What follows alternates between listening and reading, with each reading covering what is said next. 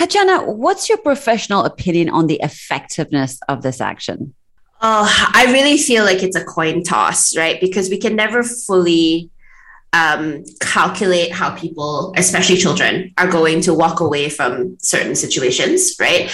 Um, I think that on the one hand, it's possible that cause and effect will cause the child to realize that uh, this was not acceptable behavior, right? Um, but at the same time, there could be underlying messages the child could take on, like, for example, that the sense of security that comes from the home, the sense of security that comes from the family attachment could potentially be shaken, right? If um, this was something that that that took place. So I would say it really is a coin toss. Um, while I'm all up for children understanding the consequences for certain actions, um, I think that it's it's it, can have the potential to be quite damaging if the child picks up the wrong message. Yeah, because we talked about this last week. I mean, about punishment and consequences and everything. So mm-hmm. you, you feel that this was beyond what was right, uh, right i think you know i mean it's not something that i think a lot of a lot of asian kids find surprising right i think we've all kind of had no because exactly because when yeah. i grew up it's like hey uh, like uh, you don't behave out mm. you go right that's yes, all the threat yes. right Yes, that's always something that I think we've just all grown up around. Um, but I think that the more that I'm in this profession, the more I realize that, you know, it, it doesn't necessarily have the desired effect most of the time. You know, I think that parents think that, oh, you know, I teach them this, they're going to learn and they're not going to do it again. But there's always this secondary thing that happens. Um, and we can never fully, like I said, calculate what they're going to take away from it. But just sort of on the surface, what I what I am concerned about as a, as a child psychologist is whether or not there are going to be emotional ramifications of of the incident and of those consequences exactly yeah so that's what I wanted to ask you whether it's cause and effect or mm. something more as you've been talking about. You know, let's mm. talk about what kind of long term impact this mm. kind of action would have on a child. Because even mm. cause and effect has an emotional impact. Of course, of course. So when it comes to something like this, like, you know, the, the first half of it, I think, is the message that we're communicating, right? Um, first off, that it's something that clearly was done very impulsively. It wasn't a rule or a message that had been communicated beforehand uh, in terms of this is the consequences should you do a certain thing. Um, it was something that was very impulsively decided upon in the moment.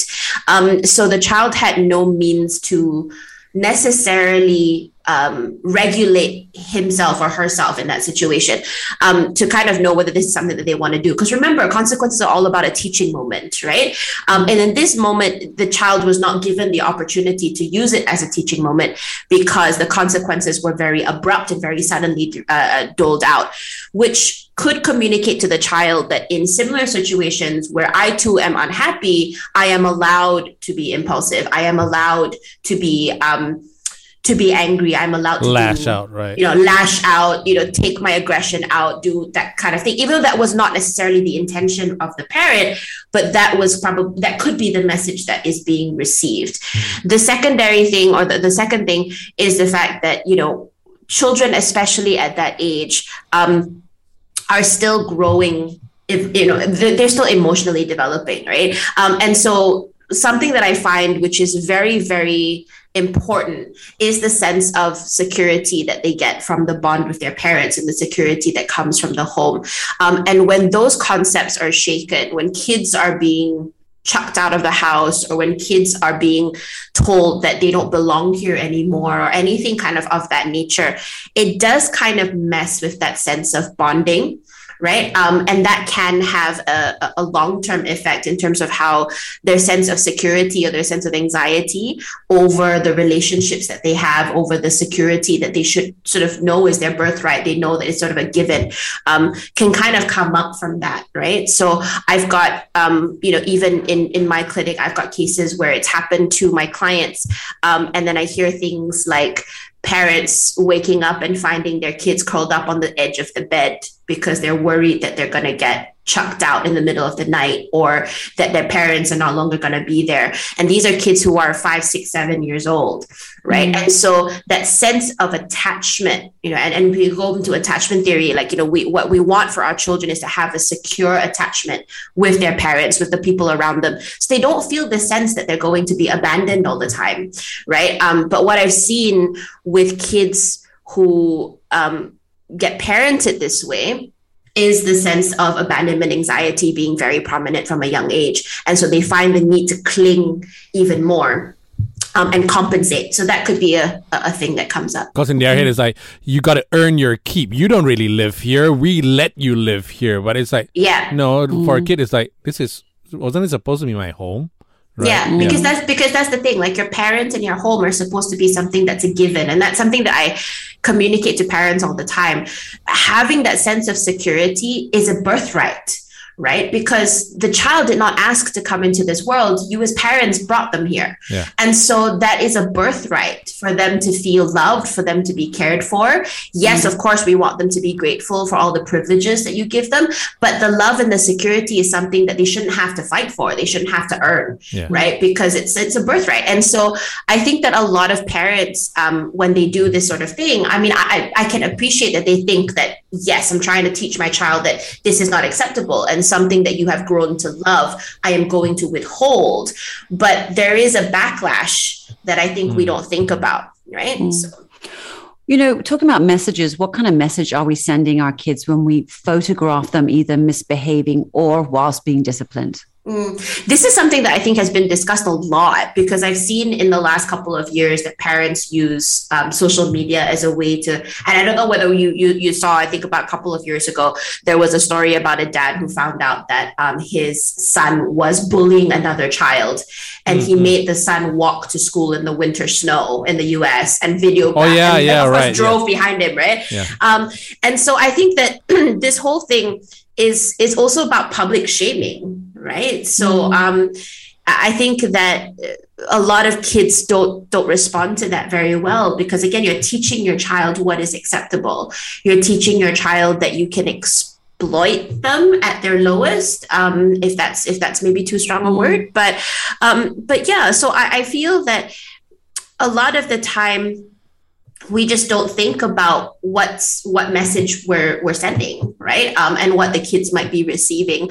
Um, and so so yeah so i always tell parents be really mindful when you're when you're trying to decide upon consequences because we're supposed to teach our child not shame them yeah, because it's interesting because you know we've all had you know some of those awkward photographs, and I'm not even talking indecent, but awkward photographs mm-hmm. we wouldn't necessarily want shared. And you know when we come back on them or, or, or find them again or come across them or someone shares them on social media, there is that sort of kind of cringy, shameful cringy. thing. Mm-hmm. Um, and that's us as adults participating, right? So I can imagine mm-hmm. for a child, it's just mm-hmm. a reminder of something shameful that makes them feel bad. So one of the things that I also read, um, which another psychologist had, had talked about, was about consent, right? Mm. Because that's something that kids don't get when parents post their photos, right? Is the fact that they're not being, they're not consenting to the photos that are being shared, um, and parents don't think to ask because it's, it's my child. But ultimately, like you said, like if they are photos that are not pleasant right? And they're on the internet which as we all know is forever. Mm-hmm. um, uh, uh, is the child going to feel like i was robbed of the opportunity to consent to this right? And it's the same with like parents who put up like you know baby nude photos of their kid which they think yeah. is so cute. But you know we need to teach our children about we're talking so much lately about like bodily autonomy and things like that. And and so i think that um, you know, uh, I, I, feel like it's very tricky, um, especially because I really do believe that kids should be able to consent to whether, um, even for me, like if I were to post the child's artwork or even just something that the child had created, um, I would often ask if it's okay because you want we want our children to be able to feel in control over things like that. So yeah, it is it is it is really tricky when parents do that. Let's talk about some of the responses. Many uh, came out in support of the tough love concept, stating mm. that they had the same or even worse in their mm-hmm. time. Mm-hmm. Why is this a problem? How do I say this without offending people? Um, I think that it is not exactly a surprise or anything new to know that you know growing up asian this is this is normal mm-hmm. but i think that what i want to draw attention to is the fact that you know and a lot of people say to me like oh i turned out okay like i didn't you know exactly. i didn't take mm-hmm. away anything but then my question is if you turned out okay why was this the first response that you came to when you wanted to teach your child about something bad mm. right that goes to show that it sticks right? It's the first thing that our brain thinks about when we are going through a similarly painful experience. Monkey see, monkey do, right? So mm. I feel like what it is, what it's doing is that it's perpetuating the cycle, right? And we're not, and I, I, I struggle to see other than teaching a child that they've done something wrong, they're not, I, I, struggle to see how we are teaching a generation how to be constructive, right? It's not enough to teach people that they've done something wrong. They need to know how to fix it. They need to know how to make sure they don't do it again, right? Mm-hmm. That's why I feel that corporal punishment doesn't do that or any type of harsh punishment doesn't do that. And so when we say that, oh, it's what we what we did before, sorry, we're just perpetuating the cycle. We're just repeating it over and over again for our children and their children and their children.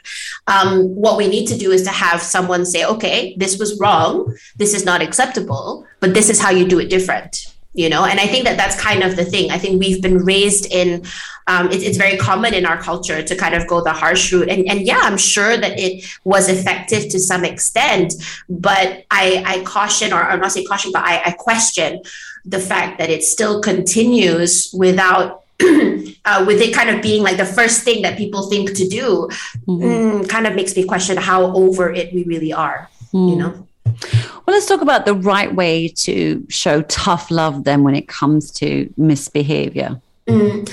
well i think that the, when i think of tough love i think of being consistent right i mm. think that um, being unnegotiable, right? When it comes to my rules, I see that as being tough love. Mm-hmm. Um, I don't feel the need to sugarcoat right? I see that as being tough love.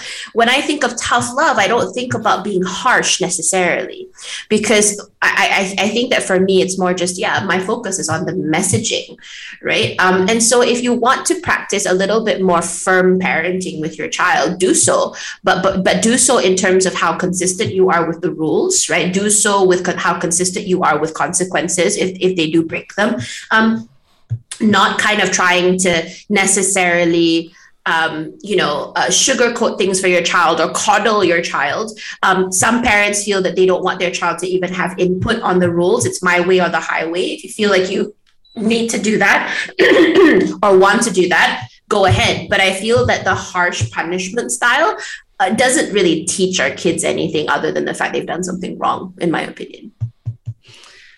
So, I guess what remains to ask is, you know, uh, you mentioned this earlier, sort of if in the heat of the moment mm. we've reacted badly or even extremely to mm. our children or their misbehavior, mm.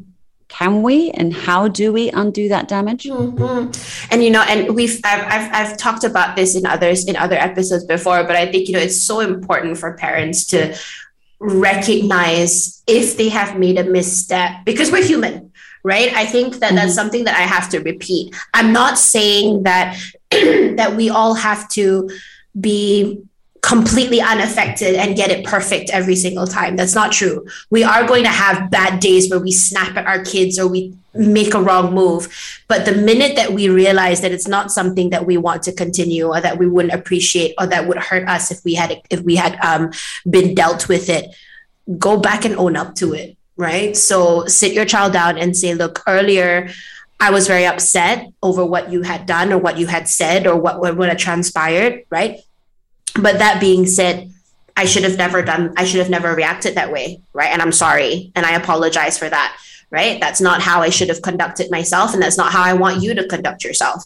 So now that I've, you know, and, and so the, the thing that's important is that, you know, now that I've realized that it's something that I don't want to do, I still need you to understand that it's not something that was acceptable, right? And so you can still parent it that way, right? I need parents to not be allergic to saying sorry to their kids if they've made a mistake, um, because that's something that I feel a lot of parents don't do, and they feel that it somehow diminishes the respect that children have for them, and that's really not true. You're teaching your children how to own up to their mistakes. It's funny how parents nowadays don't do it, but then they expect their kids to suddenly naturally know how to do. Right. Yeah. You know, your kid learns from you.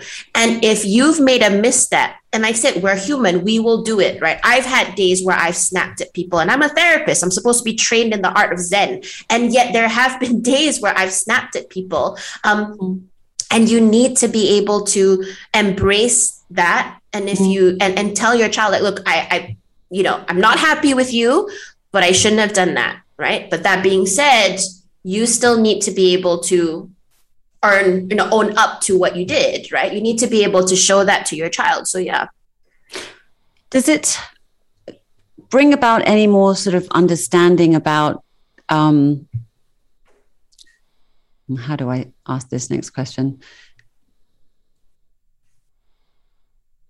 Does it pay to actually have a conversation with your child, perhaps if they're older, about the fact that that was how you were parented, and mm. you you you don't want to parent that way, and that it was? Well, I think that it's it's. I think that it again could go one of two ways, right? Um, on the one hand, yes, it does give your child insight, right? Um, but at the same time, it's not something that the child can really fix right? Because I mean, yes, it's something that you're trying to fix, which is great, but it's not something that they can necessarily fix.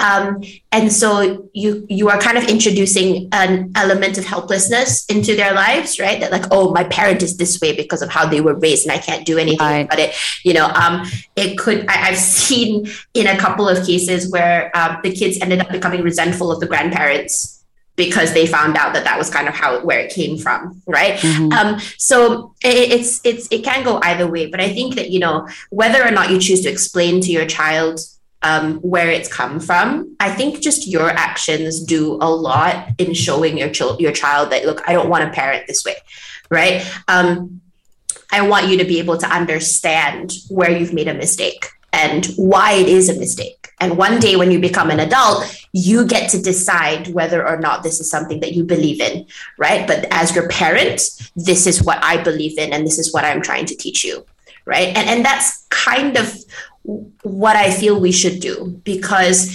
I think that I read this quote the other day. I don't know, I probably mentioned it in the last episode, but I read this quote the other day that made me really kind of teary about how I think we talked about with Asha about how kids are on loan, right? Mm. And and I think that the reality of it is when we don't teach our children where things come from and we just oppress or suppress or repress that whole thing and tell them no you're not allowed to think about it question it explore it. It's my way or the highway. When they do get to adulthood they are being inundated and flooded with all of these other concepts and they don't really know how to cope with it right um, you also see people kind of like rebelling when they reach adulthood because they weren't exposed to things growing up. And so i feel that it's so important when parenting to give kids an understanding of why and where things come from so that when they are adults they can decide for themselves more in a more educated way um, of what they want to do and what they want to believe in um, versus just um, continuing on what they were taught right? So i think that that's yeah why i feel it's important to teach those teach our kids those concepts pretty early